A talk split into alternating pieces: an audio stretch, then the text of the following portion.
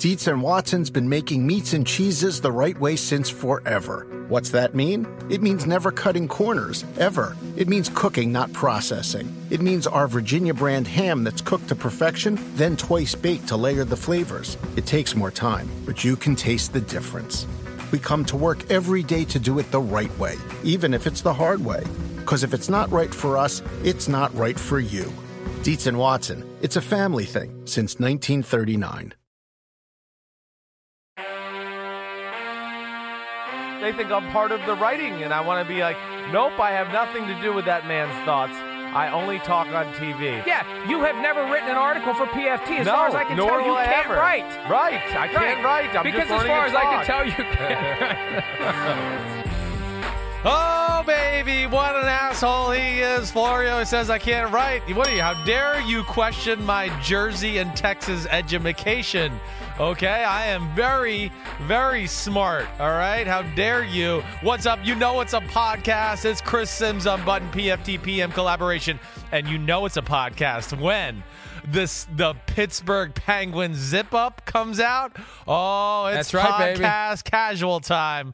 I don't know if he's wearing pants or not, but that's the beauty of Nope. him being at home Nope. in his garage. Damn. Bare balling Nope. it with the Pittsburgh Penguins zip up. That would be a look. It would social media would go on fire if you want to give us a shot, okay? All right, you good? How you doing? I'm good. I'm good. I'm good. Uh, didn't we just do this earlier? You know, we did the joint collaboration every Thursday during the season, and I got used to it. We've been Yeah. out of practice for a while. I had no desire to do this. I had to be talked into it. Wow, thanks. Thanks a lot, dick You're face. I mean, yeah, well, I, I didn't have to be talked into doing it. I actually wanted to do it, all right? Uh, but yeah, we got a good one today, though. We are. We're going to hit everything free agent wise. Just, you know, thoughts, players, where teams are at, have a little fun with all of this, good discussions. Uh, so we're going to hit all of that today. That'll be fun. And then, um, you know, that'll be, I'll be done with you for a while. You won't have to podcast with me for a while. And just to look for, forward for the rest of my next week, uh, and you, you explain what you got going on PFTPM. But tomorrow, Wednesday, I got my X's and O's edition podcast with Paul Burmeister. We're going to break down Cole Kmet and Jalen Hurts a little bit. And then Thursday, I got the big fucker on. I got Josh Norris's fantasy draft and just a few other things, news and notes wise around the NFL. But that's my podcast schedule for the rest of the week. And what do you got on PFTPM? I don't know. I haven't really thought that far ahead yet. I'm just going day to day, hour by hour, because if you haven't noticed, the world's gone nuts. So I'm just trying to survive. My goal for the week survival Survival. and have enough toilet paper. okay. Wh- what do you mean? Well, why wouldn't you have enough toilet paper? What's how is that an issue? Don't, don't you realize that part of the part of the corona for whatever reason the coronavirus uh, frenzy has caused people to buy all the toilet paper? I, I I did see that. Yes, I, I saw that, but I didn't I didn't realize it was like such a nationwide thing. I saw how some Yes. supermarkets, but yes, I don't. Okay, sure, whatever people want to do. If that's what, I, you know what? I may I may just I, I mean just install a bidet. Maybe I'll just do that. yeah, Uh, you you don't have a bidet. No. I have a bidet in my new house. I've yet. I mean, I used it once when I first moved I in. don't need to know. Okay, I don't need to know. I just know. wanted to see Yeah. what it feels like, how it worked, and all that. It's fun. It's a lot of fun, but okay, baby, it's on to free agency. We'll talk about bidets later, all right? Uh, We'll talk about bidets on another bidet. and another bidet, but we got, of course, the big news of free agency. But is- it's, it is good to know though that you have self bideted yourself. Oh, I That is have. I've self bidet myself, and well, forget it. I'm not even going to get into this conversation. Okay, go. free agent quarterbacks. That's the news of football right now. We got a lot of good stuff to talk about, and of course, we know it's Tom Brady who leads the pack here as far as where does he go? Does he stay or does he go? Does he stay or think he does he, go? You think he's All right, going? all right, Joe Strummer. I think he's going. I think if he was going to stay, we would know it by now. Just like we know Drew Brees is staying with the Patriots. I mean, with the Saints, rather. That would be a story if Drew Brees is with the Patriots. Yes, it I just, be. I feel like he's going. I feel like he's going. Why let it play out this long if you're staying? Why do that? Because I think the uncertainty does a certain amount of damage to the relationship. Just make it known you're staying if you're going to stay. And I think with each passing hour, it becomes more likely that he leaves. That's just my that's my gut feeling. Yeah. I have no info. Nobody knows anything, as Tom Brady said himself. Nobody knows. No, and I don't know. But I know this. Unlike Drew Brees, there's a sense he may leave, Right. and I think, I just think right now he is. Yeah, I, well, and, and I kind and and I kind of want him to, so I can't separate that feeling. I'm rooting for him to leave because I think it makes for a better story, and and that may be clouding my judgment that I think he's going to leave because I acknowledge I want him to leave. Well, okay. I think he'll stay. I, you know, I do think he'll stay. I do think that he is entertaining the possibility of leaving. Okay, uh, I do. I do like agree with some of what you're saying. But the other reason I think you haven't heard of like him just going, "Hey, I'm staying" or doing that, because I don't know if he knows exactly how serious the teams are that are going to pursue him. You know, first off, let's just be clear here. Like, yeah, we don't know where he's going, but we have a lot of signals and signs that say Tennessee Titans and 49ers. And as we've talked about a lot over the last week, no one seems to want to shoot them down. Most teams would shoot these type of conversations down if they felt like it got too serious and they were not interested in it. The 49ers certainly could come out and say Jimmy Garoppolo is our guy. They haven't done that. Crickets. We talked about Adam Schefter. Crickets. I mean, he's very entrenched with Tom Brady and the Shanahan family. We've heard nothing. So for me, And Don Yee, he was going to be involved in that football league that Don Yee is still trying to put together, Right. Pacific Pro Football League, and then ESPN had to basically tell him you're not doing that. So there's relationships all around there for him to know what's going on, so he could at least chime in on whether the chatter is true or false. And he said, as you pointed out, nothing. Yes, nothing. So th- those to me are little context clues that I think you and I have successfully connected dots through our lifetime, and those things have ended up being true. Also, what I find rare about the Tennessee Titan thing, of course, there's a need, and also crickets not only about the Brady situation, but Ryan Tannehill as well, who I think plays into this. And we haven't heard one rumor or inkling or anything about a conversation with the Titans and Tannehill's people or a number floated out there as far as money is concerned. So all those things lead me to believe that it is very real. I'm just ultimately going to say Brady goes back to New England and Florio, you're saying he goes out the door. Okay. So if you're saying I think go- he goes to San Francisco. I Okay, think he goes that's to San team? Francisco. Okay, I do. yeah. I do. Yeah,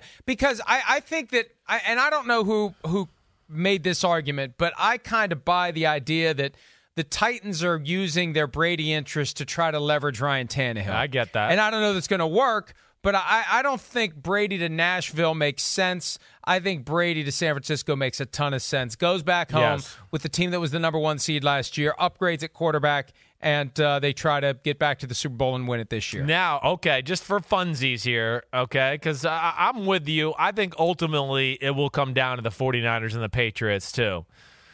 If if the if the Patriots lose Tom Brady, where do you think Ryan Tannehill ends up? If you had to choose between New England and Tennessee, where do you think he would end up? I, I don't know. I have no inside info on this either, but I would think Ryan Tannehill would fit really what the, the, the I think New England would welcome him and want him. And of course, you wouldn't have to trade for him like they would maybe an Andy Dalton or something like that. I vaguely recall something about a fractured relationship between Bill Belichick and Tom Condon, who represents Ryan Tannehill. Yeah, you're and right. it dates back to Ben Watson. Remember Right. when Ben Watson was a rookie and they were trying to ram a six-year deal down his throat because some teams insisted on six-year deals for first-round picks at the time, and Condon quit.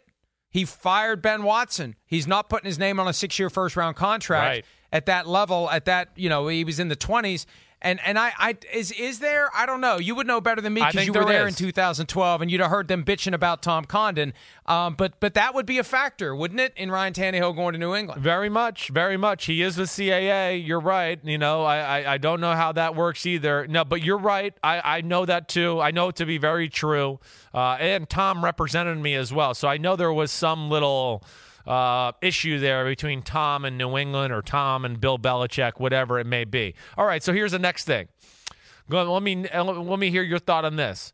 Do you think Brady's the first free agent domino at the quarterback position to fall, or do you think somebody else uh, happens first? Do you think? I, I tend to think Brady will be the first one to go. Like we talked about in the show today, I think he's going to realize I need to get on this first, so I can give a team, hey, I'm coming, and they can build appropriately around me. I think he'll be one of those that will be rumored and we'll hear about it during the legal tampering period. Yeah, but my guess would be that Ryan Tannehill and the Titans work out some kind of a short term deal because here's what will happen. before we even get to the legal tampering window, Condon will know what's out there for Tannehill. Right. And I just think that I think that if he's not going to go to New England, if there isn't another team that's rushing to get him, then uh, then I, I think they work something out to stay put. But here's the other wrinkle here, Chris, that we haven't mentioned. Yeah. The NFL has now moved the tag deadline until 11:59 and 59 seconds a.m. Eastern Time on Monday, the 16th of March, one second before the legal tampering period opens. So it's not like people are going to know who is and isn't tagged because the tags can be applied right up until then. Yeah. Because there may be teams waiting to see whether or not Ryan Tannehill or Jameis Winston get tagged. We're not going to know until a second before you can talk to the guys about possibly signing contracts. So that's going to create a different dynamic. And and so I but I, but if anybody signs before Brady or agrees to terms before Brady, it's going to be Ryan Tannehill. Um, uh, because obviously Brady can't sign with anyone until Wednesday, the 18th at 4 p.m. Eastern. It could be Tannehill signs his contract with Tennessee before then because he can at any time. Yeah, I would say those are the two guys I would look at to be the first two on the list. I do. I, I think the Brady domino is very real. Uh, I do think that'll set the market a little bit. I do because I just think if he signs with Tennessee, I think that'll be a ripple ripple ripple effect for not only him but maybe even for a Philip Rivers and you know so on. So there's a lot of things going there, but I, am with you. I think it, I'm going to go Brady, but I hear you with the Tannehill thing. That makes a lot of sense. Um, okay, anybody else that jumps to your mind before we just move on there? No, I think those are the ones. I mean, I'm looking at these other guys. Somebody would be staying put. Right. If somebody's changing teams, I think Brady is the first one to change teams for the reasons you pointed out on PFT Live that the, the team needs to know it's got him so it can market Brady to other free agents. Yes, right. Um, okay, so now trade wise, there's the quarterback conversation. That's another interesting curveball we got to get into here. You know, of course, there's Cam Newton and that possibility. Nick Foles, we're hearing a lot of rumors about him. Andy Dalton, the same thing. I mean, I would be shocked if Andy Dalton was with the Cincinnati Bengals. You know, what? When do you think that happens during this free agency period? You think that's one of those that happens very early on, or does teams let things shake out and then reassess and then decide to make moves for a quarterback? I think Dalton's going to happen first, and Yeah. that's the one I feel most strongly about happening. I think Newton would happen after that because there's a lot of moving parts there still, and you've got to get a contract negotiated with Cam Newton to make him happy in a new city, and also you've got to get the compensation for the Panthers that they would want, and you have to just resolve the question of whether or not he wants to be there or whether or not they even want him. I just feel like that one's more complicated, and I think with Nick Foles, that's one that could maybe simmer for a bit. I could see the Colts slow playing it if Yeah. they're interested in Nick Foles, and I think they should be.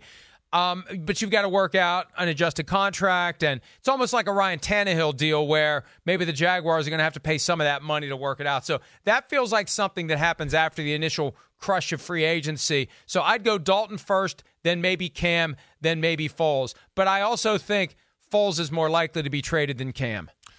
I, I'm with you. I'm with you on all your thoughts there. Actually, I'm not going to disagree with anything. I w- that would be exactly how I would have put it as well. Uh, you're right, and the you know the cam, the f- the the, the physical, all of those things are going to delay the timeline a little bit as well. And you're there's more moving parts there. Okay, here's another one. Talk talk about quarterbacks. Like, are they guaranteed to stay where they are? Drew Brees. We know, like, right? We're on the same page here. Yes, Staying he's in New already said it. He's already said Right. it. Yep, he's not leaving. Taysom Hill. Do you think anybody makes any sort of play for Taysom Hill?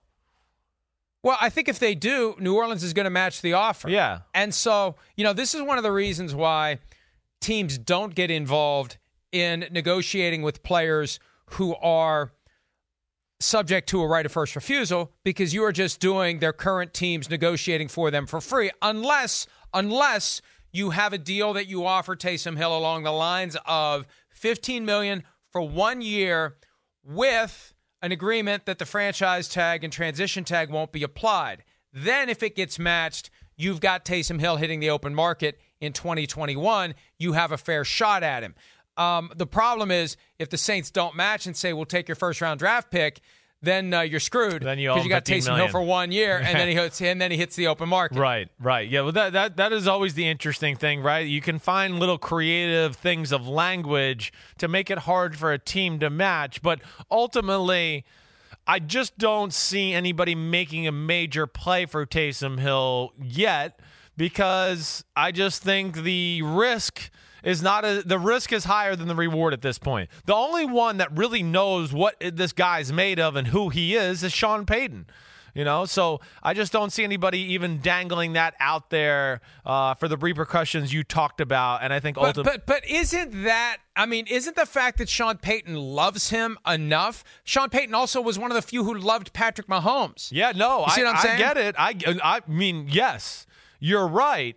I think the fear the this the fear factor would be a little bit what we talked about yesterday. Is you bring Taysom Hill in, you've given him big money, right? And now you know if he do, if you got to put him in at quarterback and he doesn't do well, that could be the type of move that derails a front office or a head coach head coach and starts things on a downward path of oh he's stupid how could you give a guy that only threw 15 passes that type of money and that's where I think ultimately it's going to scare people off uh, because I don't I think a lot of these coaches too know that they're not as smart and as good as Sean Payton to utilize Taysom Hill and they won't necessarily get the same results that way either so all right I think the Vikings. I think the Vikings would gladly put their first round pick on the line to get Taysom Hill if they weren't tied up with Kirk Cousins. I think that they would, Ooh. and I'd have no problem with it. You know what?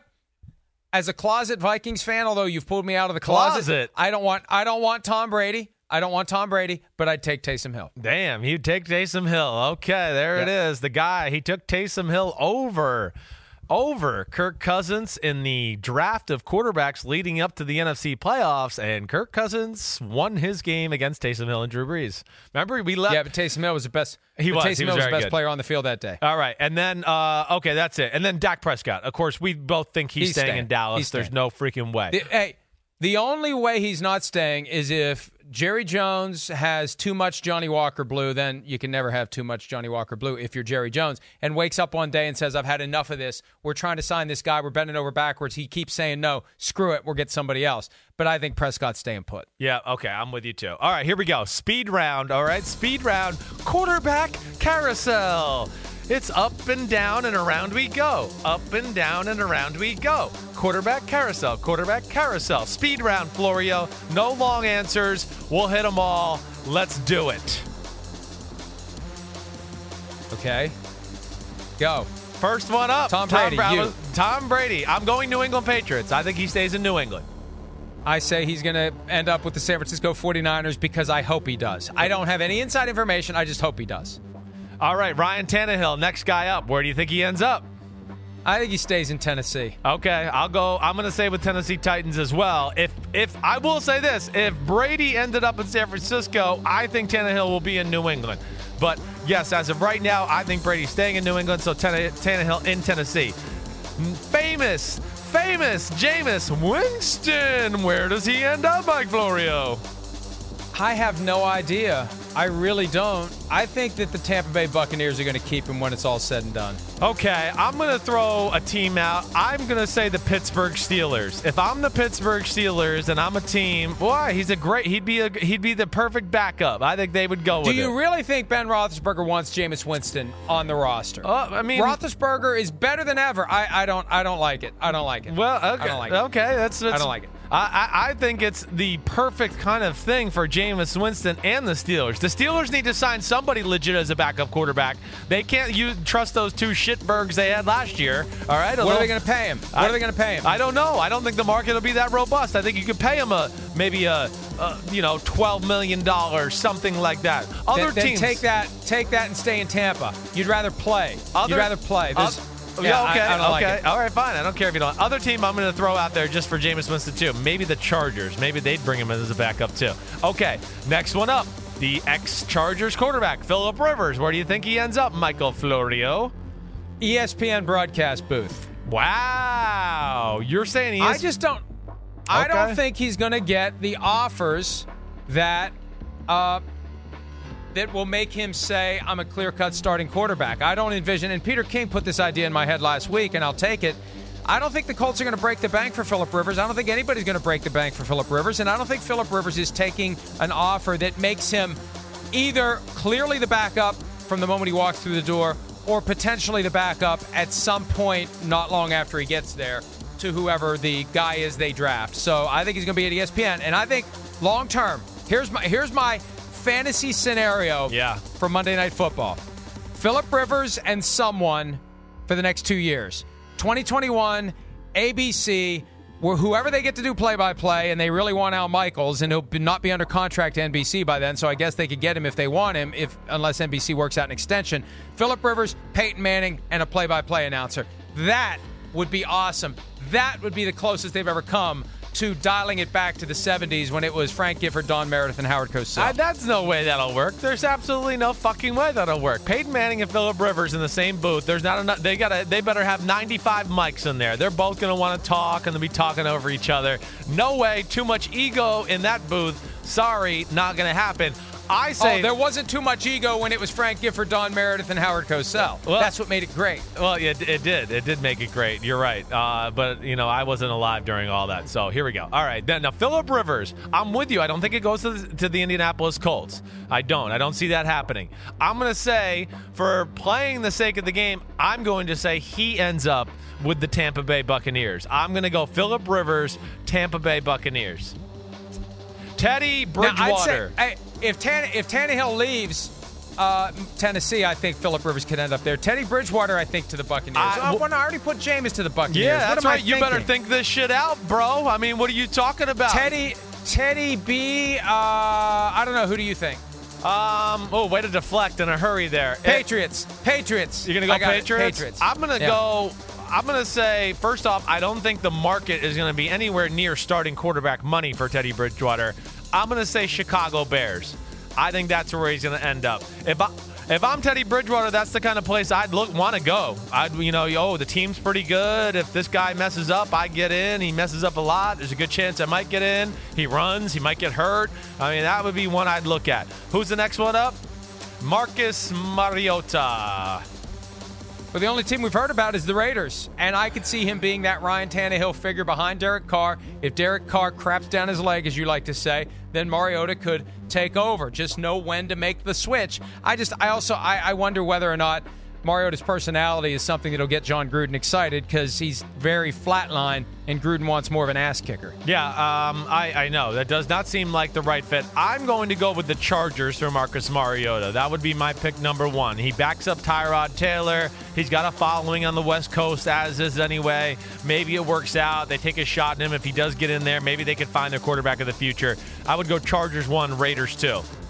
And remember, remember, five years ago, the rumor was Chargers do a trade with the Titans to get Mariota and send Philip Rivers to Tennessee. That never Uh, happened, but uh, that rumor was out there. That rumor was out there. All right. Well, I mean, Pete Dimalitolitis wants to go to Andy Dalton, but he's not a free agent, and this is where I want to challenge this and go. Where, so let's just move on, okay? We don't know. We've exhausted We're not even going to plug him in anywhere. Well, I, if you if you went there, I mean, yes, then then then. Hmm. I Chicago. Yeah, Chicago is the place I would go. I already used it up for the free agent quarterbacks, though. So that, that's where you know the, the, the producer comes back to fuck you when the show starts. I didn't know that one was coming up. Okay, thanks, producer Pete. Um, but yes, I think ultimately I would say if I had to yes choose anywhere, that would make a lot of sense for Andy Dalton. I think the Bears, and I do think New England will be in play for him as well. Okay. All right. Good. Let's do it. All right, let's hit up. Let's hit up some pass rushers. All right, there's the. It's to me, um, one of the. Now, here's the thing. Yeah. We can't do a half hour on every one of these subjects. We did a half hour on quarterbacks. I we got a half hour left for the rest of them, so we're going to have to move faster. We will move faster. Okay, so pass rushers, interesting position this year. First off, there is a plethora of pass rushers available. Some big time playmakers. I mean, big time, game changing type players. Okay, so you have those guys, and then what we've talked about, you and I, a few times here is. We have a lot the the teams that have a ton of money to spend in free agency have needs as pass ru- for pass rushers. So I, I'm expecting a frenzy as far as money being thrown out there, everything like that, uh, as far as the defensive end market goes. And you know, here's a here's a list there. Like I don't even know. Did we have Arik Armstead on there on that list there? Yeah, but so like there's also those guys who I know we're not counting as a DM, but he's kind of a hybrid guy, plays defense end, plays defensive tackle. So you could even throw him into that list if we had to. Here's the defensive tackles. You know, Armstead and Chris Jones at the top of that list, Mike, as you know, are two guys who could play defensive end and defensive tackle. You know, they have the size of defensive tackles, but the athleticism of a defense end to go along with it. And that's where they're special and they're going to be able to command a whole lot of money. All right. So let's start off with like the big ones. All right. The big ones I think that like lead the list. All right. There, there's three names that jump out to me. All right. Well, let's start off with these two Chris Jones, Yannick Ngakoue. Thoughts on both of those? I think we both realize they're going to be tagged. Do we think both will be traded, or how do you think this shakes down? I think Chris Jones gets tagged and works out a long term deal. Yeah. I think Yannick Ngakoue gets tagged and traded. Yeah, uh, Uh, right. I, the, the Chiefs need Chris Jones. Chris Jones wants to stay there. It's a placeholder so they can figure out how best to do the deal. They'll see what the market does in free agency.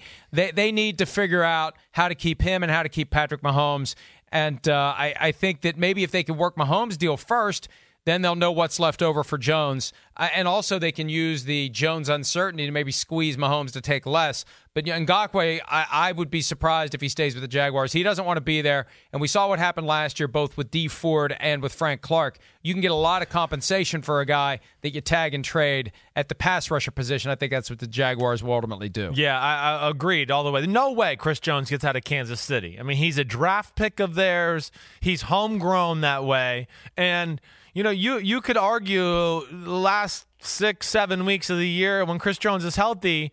You, know, you could sit here and argue that he's, you know, other than Aaron Donald, he's in the conversation for the best defensive player in football. I mean, that, that's how talented he is. He's a superstar. He's a game wrecker. His stats are good, and his fuck up the play stats are good, as we both know. And yes, Yannick Ngakoue, I'm with you there. I don't think there's any chance that he is with the Jacksonville Jaguars when all said and done. And then really it just becomes who is the teams that are going to have action for him. That's where it's going to be interesting. Who's a team that'll be looking to trade?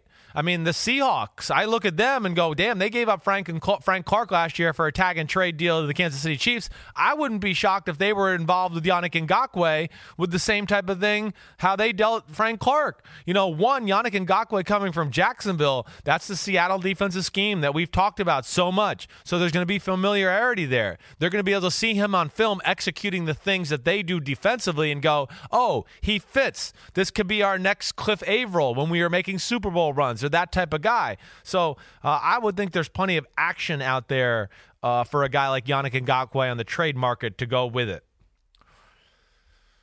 All right. I agree. okay, good. He agrees. agree. You concur. Thank you for concurring. I concur. Now, tag tag yes or no is what we're going to play here, okay? Tag yes or no, all right? Shaquille Barrett, Tampa Bay Buccaneers. Tag. Yes, tag, Tag. all the way, right? Tag, get a long-term deal done. I don't think there's any way he's leaving the Tampa Bay Buccaneers. You agree with that, right? Agreed. Okay, and they have a ton of money, so they should be able to, if they want to splash the pot a little bit, um, they can do that and maybe you know make it rain just a little bit more than the rest of the teams out there. All right, the next one that's really interesting: Arik Armstead, the 49ers, not in great cap situation. DeForest Buckner contract on the horizon. Jimmy Ward who what I would argue is in the convo for one of the best free safeties in all of football as a free agent. They have some balancing to do big time, let alone guys like Emmanuel Sanders are free on the offensive side of the ball. What do you think goes down with Arik Armstead? I wouldn't tag him. I wouldn't tag him. He had a career year in his contract season. He had 10 sacks last year. Before that, he had nine sacks in four seasons combined, and he benefited from Nick Bosa and Dee Ford. And I think you find somebody else who comes in and plays that position for a lot less money, and you just move forward. Yeah, I I I I, I think I agree with you there. Um, I do think part of that conversation with Armstead though has to go along with the knowledge of what you think DeForest Buckner might ask for in contract negotiations, right? DeForest Buckner is about to hit his fifth year option year. Um, you know, I'm sure the 49ers would like to. Buckner's the better player over Armstead. But I just, you know, do the 49ers have an inkling of what DeForest Buckner White might want contract wise, com, you know, c- commanding there? If they feel like, oh my gosh, he's trying to be one of the two or three highest paid players at his position in all of football, then I, you know, I don't know. Then, then I could see, okay, maybe they just, Hey, listen. Yeah. Maybe you let both of them go, or maybe, Maybe. you tag and trade them. Maybe that's what they do if they have enough cap space to hold Arik Armstead temporarily. I just think that the guy who's the cornerstone of your defense long term is Nick Bosa. And you build out the other pieces around him. You can't pay market value to four linemen. Yeah. They're already paying No. market value to Dee Ford. They got two more years before Nick Bosa is going to start banging on the door. They just have to be careful about what they do, and you're going to have to make some tough decisions. And I think the, the easy decision is Arik Armstead. The tougher decision is DeForest Buckner. But I think you worry about DeForest Buckner when it's time to do a contract with him. For now, Armstead at at most tag and trade. Otherwise, just let him walk away and get your compensatory draft pick for him next year. Yeah, I think that's the, probably the route I would go. I mean, yes, and the 49ers don't have a lot of money to play with, as we know, but uh, yeah, that's probably where I would tend to. They're, they got some tough decisions to make. There's no doubt about it because we don't even know is if Tom Brady went there and what they want to do with Jimmy Ward and all those things to go along with it. All right, Bud Dupree. Bud Dupree, one of the best outside linebackers in football last year, had one of those contract years where it certainly was better than the rest of his career. Good player. We know that's special to that Pittsburgh Steelers defense. Tag, yes or no? Uh, I, I know uh, from watching the Steelers ever since free agency first hit, they let these guys walk away because they're confident they're going to plug somebody else in. And uh, Bud Dupree, you know, he he wasn't great early on, and uh, I I just it's in his career. Yeah. he's he's gotten better later, and I would just let him go. Let him go and have faith that you're going to find a replacement. We've seen them do it over and over and over again with pass, pass rushers. Yeah, I, they do have an eye for it. As we we've talked about it a lot, they are phenomenal at finding those big physical freaks. There, I'm still not going to put it out of the realm of possibilities. They find some way to get a long term deal done or something before the franchise tag deadline. I do think it's a player they really want to keep, but the Steelers are another one of those teams that you know they're in a tough spot. It's just I, I don't I don't know how they could do it. They're gonna if they do franchise tag them. I mean the Steelers as of right now are over the salary cap. So I just don't know how they would pull that off. They'd have to do some serious juggling Yeah. uh, within their and, roster. And look, Chris, he's another one of these guys that had a huge year in a contract year. Four sacks, four and a half, six sacks, five and a half, and then eleven and a half last year. I, look, you, you just got to have faith that you that you have guys behind him who can get it done, or you can go find somebody else uh, for a cheaper rate that you can plug into that defense and can be just as effective. Yep. Okay. Dante Fowler. Dante Fowler, Los Angeles Rams. They got some issues. I mean, Michael Brockers is a free agent. We know that. He's gone. See you later. They Jalen Ramsey. I mean, they traded the farm to get him. At some point, they're going to have to pay him this offseason, uh, I would think, or at least going into the season at some point. What do you think happens with Dante Fowler Jr.? Well, he had 11 and a half sacks last year in a contract year. Now, he didn't do much in 2018 after he was traded. Yeah, and the reason they traded for him is they weren't happy with Ndamukong Suh as an outside pass rusher, so they wanted to beef it up. And they initially wanted to get Jerry Hughes. They couldn't work out the deal with the Bills, so they went after Fowler. 11 and a half sacks. Uh, look, franchise tag, I don't think happens.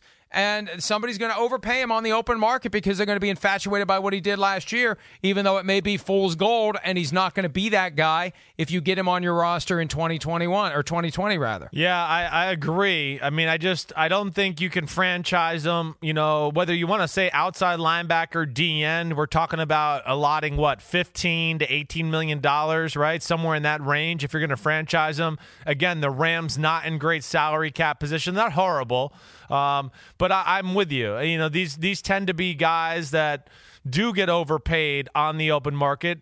I just wonder you know, the Rams, I just wonder, you know, again, I think this would be somebody they're going to try to find some sort of long term deal with that works best for both. But I, I don't know if I could come to terms with giving a guy can you would you give Dante Fowler like Dee Ford type of money, right? 17 million a year, that type of money. Would you do that, Mike Florio? I think that's that's the big question. He's very similar to Dee Ford. Had some knee issues, you know, has had all that too to go along with it. Um, do you want to pay him that long term money and and maybe risk, you know, him being banged up a little bit? Uh, I, I wouldn't pay him. I wouldn't pay him long term money. I'd just let him go. Chalk it up, let him go. They're going to have to draft and develop guys. They got too much money invested in stars. The Bills are, are coming due from their decision a couple of years ago to go out there and acquire a bunch of stars. Now, this one happened during the season, and again, it was necessitated by Ndamukong Suh not being what they thought he was going to be as a pass rusher. But they're just going to have to hope that they can get younger players, cheaper players to do the things they need to do, and they need to accept the fact that if they pay Fowler, he may not be putting up 11 and a half sacks a year. Yeah, I, I get you. I, I, think Bud Dupree, Dante Fowler Jr. are two guys that you're right. I think are going to get overpaid on the open market again because if you talk about the teams who need pass rushers, right, difference makers, they got money. You know, you know whether it's the Bucs, the Seahawks, the Eagles have decent money. I would think they're in the conversation for a pass rusher. Okay, and then when you hit some of the teams in the AFC, I mean, you the Buffalo Bills. The Buffalo Bills need a difference-making pass rusher. That's what they need. They got so much money. I would think they're going to be willing to pay one of those guys big time to come in there. The Houston Texans. I mean, they, they, they J.J. Watt's not getting younger. They they're a team that's missing difference makers on the front seven. They got a ton of money. The New York Jets. There is a lot of teams when you talk about the need for pass. The New York Giants are in the top five. They need a pass rusher dearly. So someone is going to pay big bucks for one of those guys, and I'm with you. I don't think Dante Fowler Jr. I would uh, tag him either. All right, Matt Judon, Baltimore Ravens. He's another guy just kind of right there in that list. He's been a little more consistent maybe than the other two guys that we've just mentioned. Um, if you're Baltimore, do you tag Matt Judon? Well, you know, the Ravens have that very quiet confidence that they're not going to allow themselves to get extended too far financially. Although then they went out and pay, they paid Earl Thomas a bunch of money. It was a weird disconnect last year when they let a bunch of guys go, but gave all that money to Earl Thomas. Yeah, I don't get Look, that one. They need. Yeah, they need to find a way to keep Matt Judon around. But again, in Ozzie we trust, in DeCosta we trust, and it's almost like with the Steelers. One guy cycles off and another guy becomes their new Matt Judon. And uh, so I don't think they will tag him. Um, and uh, if he leaves, he leaves. You know, they let uh, the uh, CJ Mosley leave last year. Now Mosley ultimately didn't do much for the Jets because he was injured, but they just don't flinch in those situations. They trust that their coaching and their developmental processes and their draft pick strategies and their their lower cost free agents will save the day. And I think I, I just have a feeling that's what they're going to do with Judon. Yeah, I, I would not be surprised. I'm going to say they tag him. I'm going to go the tag route with Judon. I don't think they can afford to lose this guy. They got a few other free agents on the defense, Michael Pierce, some of those guys. I think they really don't have an edge presence. I'm not sure if I see a guy coming up in the ranks that I can say is of that caliber. I think it's too important to this football team. And to your point, the fact that they you know didn't get Mosley or Za'Darius last year, I think they'll have a hard time letting a Judon out of the building. I think they tag him and get some sort of deal done. Now, let's go to the marquee guy of this discussion. We haven't even talked about him, Jadeveon Clowney. Jadeveon Clowney. Uh, I I think you agree with me here. Uh, is is the is the best edge guy on the market. I don't give a shit what his fucking sacks are or anything like that.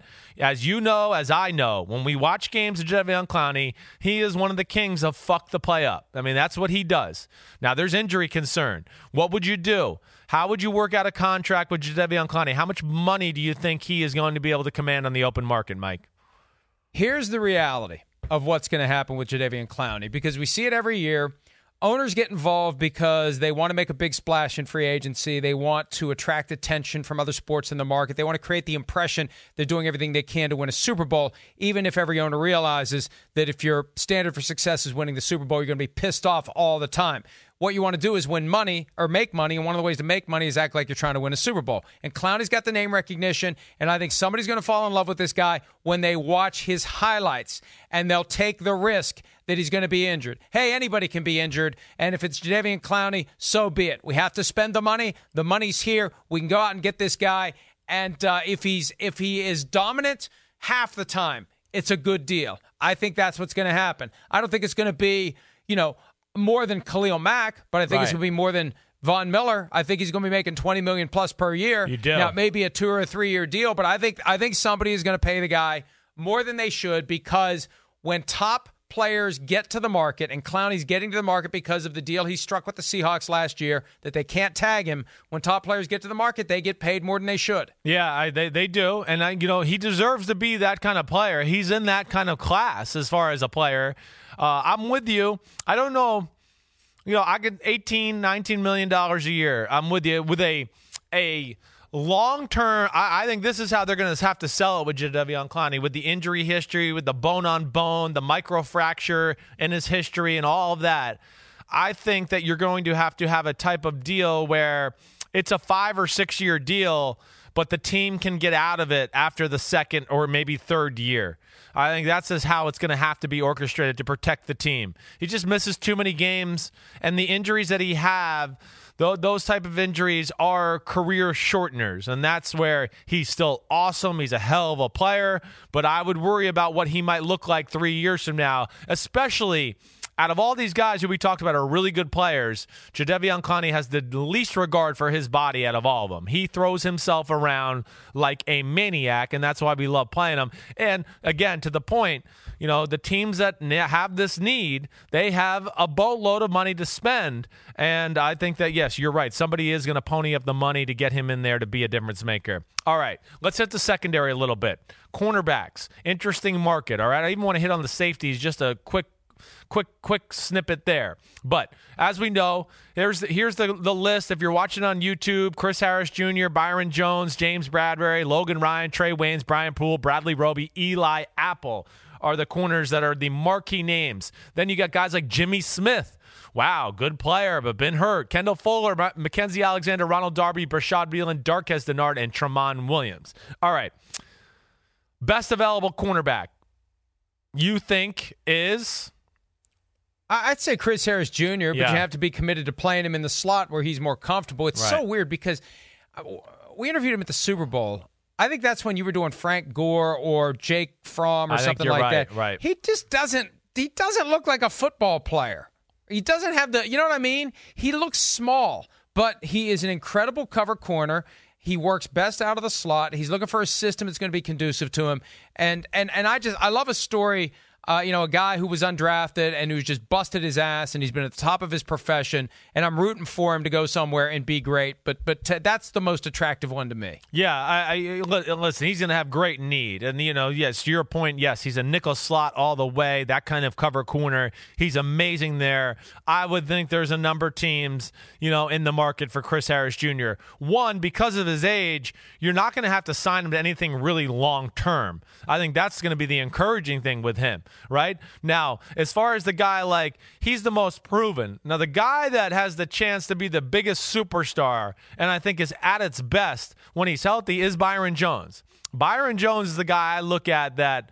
I think somebody out there is going to spend big money. When healthy, Mike, and I go back and watch these free agents and watch them when they're healthy and do all that, Byron Jones is in the combo for one of the best corners in football. Now, he's had a few injury issues, and we know that. But man, he has all those tools. He's built like a Jalen Ramsey. He can run like a Jalen Ramsey, and that's where he's special. The question is, who is that team that's going to pony up the money? To me, again, I look at a team like the Indianapolis Colts and go, they need a premier shutdown corner. They need somebody. You know, they just well, oh, last year it was a big moment. Could they stop DeAndre Hopkins? No, they couldn't. You know, they they don't have a guy that can ever match up with the other team's best guy in key moments to stop an offense. So I would imagine that Byron Jones he he has a chance to I think be the highest paid corner in the history of the sport. I think he might one up Xavier Howard here in free agency and be that guy. The question is just where does he end up? My money would be Colts. That's in the conversation. The Giants, they certainly have a need for it. The you could say the Houston Texans are in that conversation. Um, you know, there there is a lot of teams that are needy at the position that have some money. The Detroit Lions, we don't know what happens with Darius Slay. You know, okay, well, he, hang on a second. Yeah, hang on a second. Right. We've got that graphic up. Yeah. How many of those guys, right? Yeah. Were were free agents who got those contracts from the teams that drafted them and who got free agent deals? Trumaine Johnson, fourteen and a half million got the free agent deal yep. after two years of the franchise tag with the Rams. Right. Uh, Bouye got his thirteen and a half million with the Jaguars after being undrafted with the Texans. Gilmore got his 13 million after 5 years with the Bills. Look, here's the thing. Yeah. And and this applies generally. Guys who make it to the open market make it to the open market for a reason. And if Byron Jones was capable of being the best cornerback in the NFL, the Cowboys wouldn't be letting him go. That's always my big caveat. Unless it's a dysfunctional team that just makes a bad decision, like the Bills did letting Stephon Gilmore go, and that was pre Brandon Beane and pre Sean McDermott. I, great players don't get to the market. Guys who are destined to be superstars uh, aren't available. So that's my big caveat, especially, but you know, and, and we're tempted to start hurling. I get you. Uh, superlatives at these guys. They're going to be available for a reason, Chris.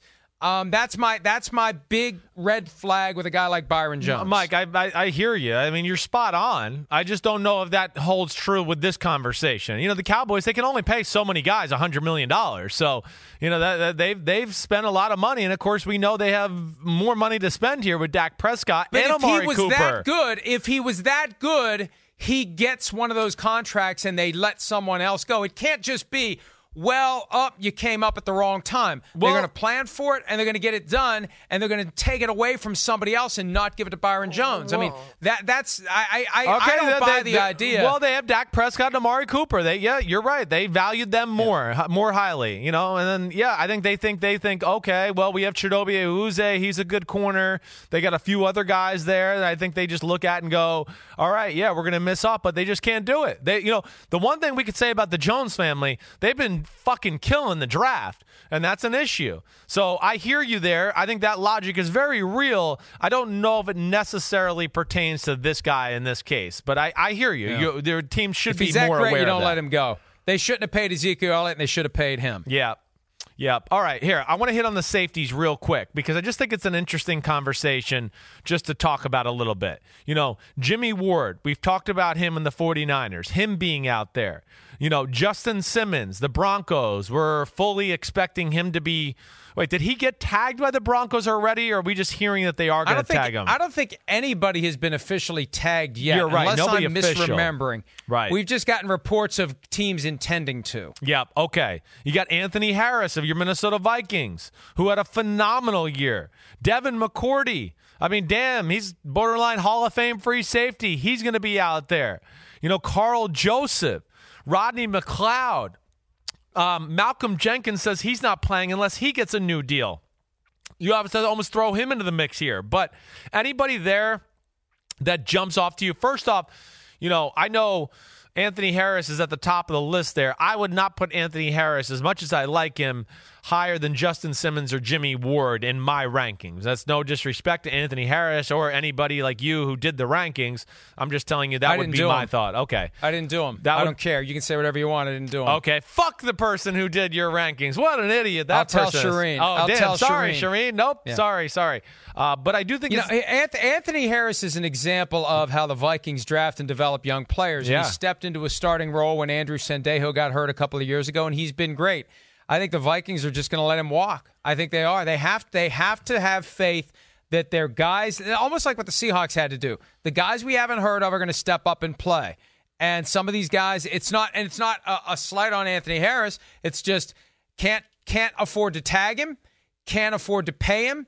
Got to let him go. Yeah, and I feel like that's that's why he's going to be available. And and I don't know how good he's going to be on a different on a different team with a different system. Sure. I think he for him he should try to find a system that is close to the one that he's been in. Yeah, as possible. Well, yeah, I you know I I don't disagree there. That's you know maybe that's where the Raiders come into play or somebody like that. Um, you know, with with a similar system to Zimmer. But I'm with you. I don't think he stays there. I do think that the Broncos will ultimately decide to tag just Justin Simmons. And the one I'm most intrigued by is Jimmy Ward, as we've talked about a lot. Jimmy Ward, to me, is kind of that guy that everybody's looking for in football right now. He his his skill set is very honey badger ish. He's similar to that guy. If you need him to play corner, he could. He could play nickel. He could play strong safety. He could play free safety. He really is a big time player. And that's where I think the 49ers, with their cap situation, some of the players they got available in free agency, man, that's going to be a tough decision to see what happens there because I think somebody will break, break the bank for a Jimmy Ward and maybe make him, you know, the highest paid safety in football or somewhere close to it. Um, all right. Let's hit let's hit two two positions real quick. I want to hit wide receivers for sure. Maybe we get to running backs, all right? But wide receivers, all right? First question I got for you Amari Cooper, right? We know he's going to be a free agent. It looks like it. I mean, maybe he gets franchise tag if some deal gets done with Dak Prescott. How much money do you think Amari Cooper gets on the open market? Put up the graphic with the full salaries and let's see. Or the, the, the top 10 receiver salaries. Yeah. And let's let's put it in comparison to who's up there. Right. Julio Jones at 22. Holy shit. Yeah. Uh, I think that Cooper. Now, again, the, the, the cap keeps going up. If the new CBA gets passed, there's going to be more. That's the one thing we have to take into account here. New CBA means more money is going to be available for these guys, both this year and beyond. The cap's going to keep going up and up and up. I could see Amari Cooper, if he hits the open market, getting at least 20 million and possibly just squeezing out because we know how the agents are. They want to get a little bit more than the last guy who got the most 22 1 22 2 22 5 whatever it may be and and when you now the the the one thing that pushes against that all of the rookie receivers maybe you're not going to have a land rush for Amari Cooper Right. but we've seen how he runs routes. When we do got him during the season on PFT Live, every week there's an Amari Cooper route. He's awesome. Uh, I don't think he's ever been fully utilized, even by the Cowboys. And uh, I could see somebody making him the highest paid receiver just because of the circumstance. A great receiver, hitting the market, unfettered at a time when the cap keeps going up and up. It won't surprise me if he's 22 5. Gosh, I, I would be surprised if it went that high. I would. I, I can't lie. I, I mean, I think it's definitely going to be north of 18. You know, again, this is to me where I think the NFL owners and stuff got to put things like into perspective. We can't always let the new guy always get more. Like Amari Cooper doesn't deserve to be paid like Michael Good Thomas. luck convincing the one owner that says, I I, know, want this I guy. know. Go get him. I know you're right. I just you know the owners they collude about everything, and that that's stuff they don't want to collude be collude, colluding about. And I think it would actually help players. But you know, either way, uh, yes, he is going to get north of 18 million in my opinion as well. And I think ultimately, even if he hits the free agent market. I think Dallas is going to find a way to keep him because I think he wants to be in Dallas too. You know, I think he's found a little niche where he feels comfortably, you know, physically, emotionally, mentally, everything there in Dallas. So that'll be something to keep our eyes on. Now, AJ Green is the other huge talking point of the wide receiver discussion, right? You know, we're going to tag him by all accounts, I would think. Uh, I, you know, again, I'll lead this off. The question being, should the Bengals keep him or trade him? I would trade AJ Green as you just talked about, there's a ton of wide receivers in the draft. You know, you're going to get Joe Burrow. I would start trying to build something for the future around Joe Burrow as long as he's okay with that. You know, I mean, if Joe Burrow is so adamant that, oh my gosh, you got to have AJ Green, then that would, you know, I, I don't know. That would maybe throw a curve on curveball to things. But uh, I personally would try to look to trade an AJ Green at this point of his career and start a new era in Cincinnati. Yeah, he's played in seven games the last two seasons. He hasn't had more than 1,100 receiving yards since 2015.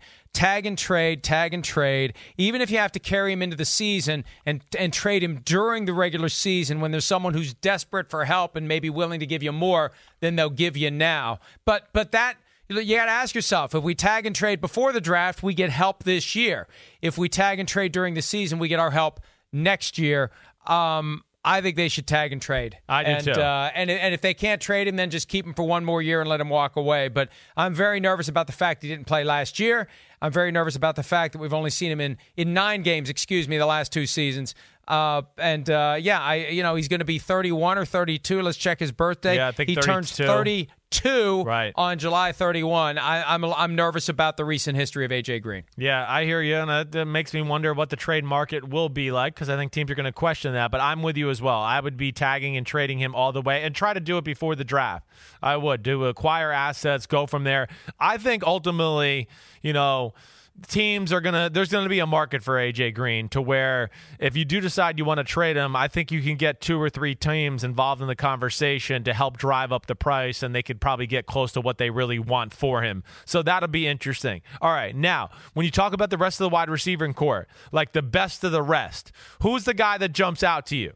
Breshad Perriman, Randall Cobb, Emmanuel Sanders, Nelson Agholor, Devin Funchess. Robbie Anderson from the New York Jets, Demarcus Robinson. Who's the next guy that kind of makes Mike Florio perk up when you hear his name?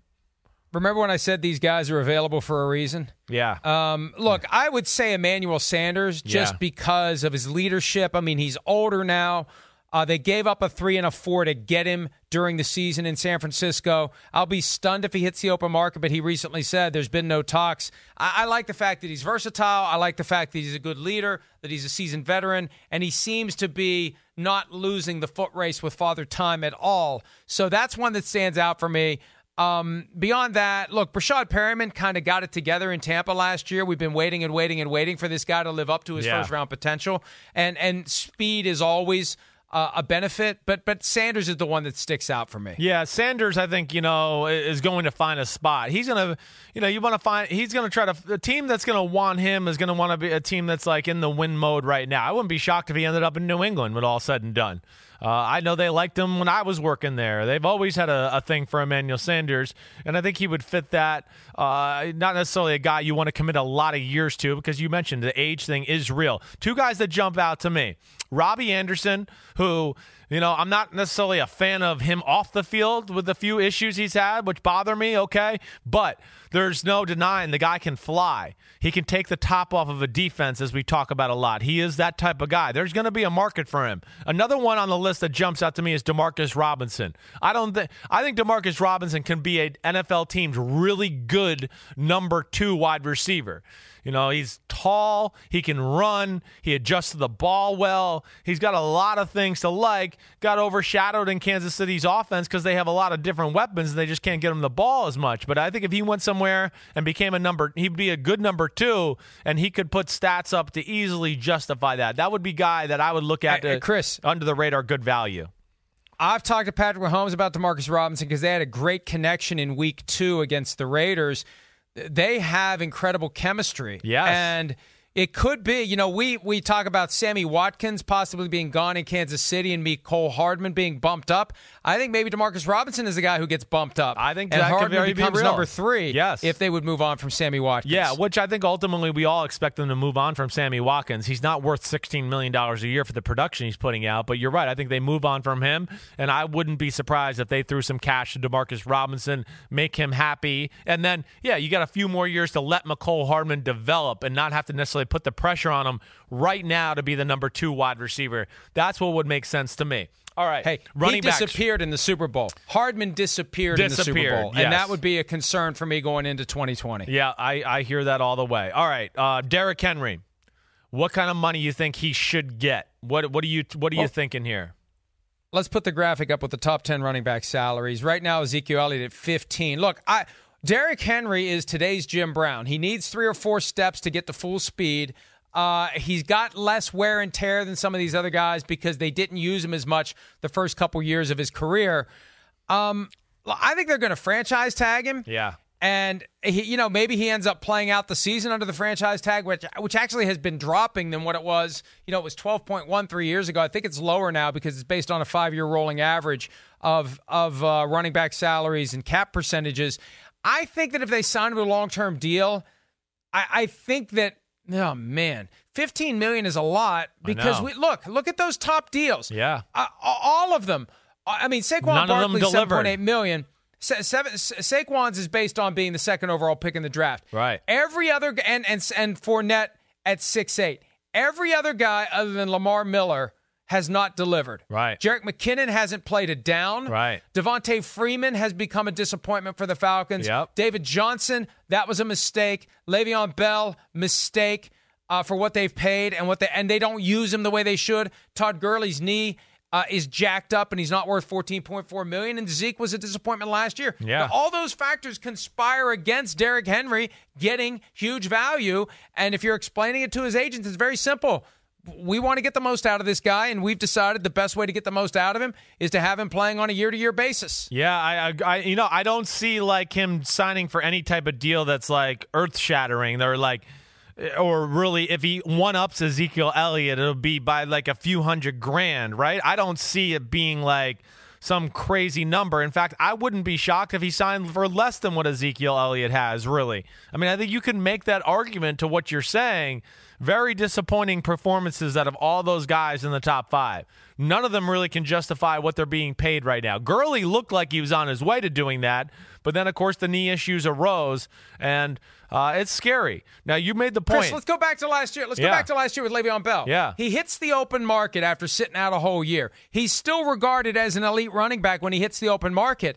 And the Jets were bidding against themselves. Yes. The Jets paid more than they had to. The 49ers, as we've heard, was the next cut below, like several million per year less. The Ravens, they were trying to suggest were in the mix. They were never in the mix. That was just phony to get the Jets to pay what they did. I don't know that the demand, if the Titans don't tag him, I don't know that there's going to be a land rush for Derrick Henry. No, I, I I think that's fair. You're right. I you know again I think that you're gonna have to correct yourself a little bit here. I would think there might be some teams out there that pay him, but you're right. I don't think on the open market he's gonna go and people are gonna go, oh my gosh, we'll give him 16 million right now, sign deal, bam, boom, like right out the. No, I, I'm with you. I don't.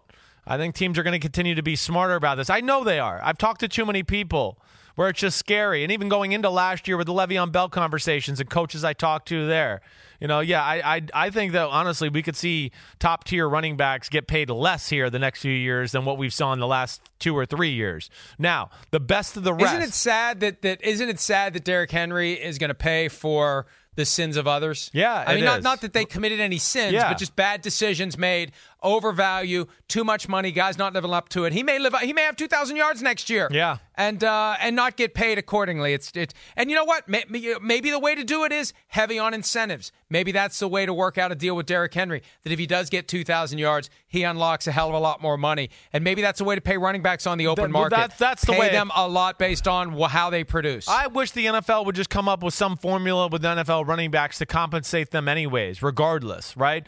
Well, like maybe maybe you know only their their salary only counts against eighty percent of the salary cap or something like that. I mean, it's fucking physical abuse what they go through at times with some of these teams, and it's not fair to them, uh, and it's not, and their careers are over in a blinking of eye. So yeah, it's a little troubling all the way with it. I'm with you there with Derrick Henry. Now the best of the rest, all right, the best of the rest. You know, Melvin Gordon, Kenyon Drake, Jordan Howard, Carlos Hyde are involved. One guy we're missing on this list that I think deserves to be on here, no disrespect to Shireen, Lamar Miller. I would say Lamar Miller would be above Carlos Hyde for me. He'd be more in the Kenyon Drake territory. He got hurt last year. I get that. Um, but I think he is a guy that will have some play. Who sticks out to you there more than anybody? I I think Kenyon Drake, just because he was so spectacular when they got him to Arizona and they started using him. And, you know, Arizona, to their credit, they didn't keep him under wraps. They showcased the guy who they want, by all appearances, to be their starter. They just don't know that they can sign him because he did so well last year that he may have priced his way out of Arizona because they're stuck with the David Johnson contract. And, uh, you know, ideally, they if they could find a way to trade David Johnson to Tampa Bay, they're going to have to eat some of the salary to make that happen. But uh, uh, I, you know, it's a shame that that they are they have their hands tied with David Johnson because I think Kenyon Drake fits well with that offense, unlike David Johnson. And Drake is the one that that that that I I'm impressed by if you use him the right way. The Dolphins never used him the right way. The Cardinals did, and we saw the production. Yep, saw the production, and I think his value on the open market's going to be real because, you know, a point we've both talked about here a few times is he didn't get the ball that much in Miami. I mean, you want to talk about a guy that's, you know, as close as you're going to get to a spring chicken, you know, as far as year five in his career as a running back. Uh, Drake would would be that guy, and you're right. He's awesome in the run game and the pass game alike, and I would think there's some play for him there all the way. All right, we're gonna wrap up. We didn't get to offensive linemen. I do think there's some interesting conversations there, but we'll do that another time. Uh, and you know, we'll hit more free agency as we go here. I mean, we're going to have breaking news. I think we're going to do a little live show next week while it goes on and, and, and react right away in real time. But it was always fun, Mike. PFT, PM, Chris Simms Unbuttoned, joint collaboration. Like I said to start the show, Wednesday podcast for Chris Simms Unbuttoned, Paul Burmeister. We're going to break down some football stuff, Cole Kmet and Jalen Hurts. Thursday, I got my normal podcast with Big Fucker. I think Ahmed Fareed's going to be there, and we'll break up, we'll break down everything going on in the NFL. Anything you want to plug here before we go? Now, PFTPM, whenever I get the motivation to do it, it's uh, off season, so I have a far looser schedule than you do. I spend my time copy paste and snarky comment. Well, you're doing very well in that department. Thank you very much for supplying us with so much news with your. I'm gonna I'm gonna go I'm gonna go wrote it some stuff right now. Hey, wrote it good, okay? Don't be st- st- st- stupid. Wrote it good, okay? All right, everybody. Peace out. We're done. See ya. Later.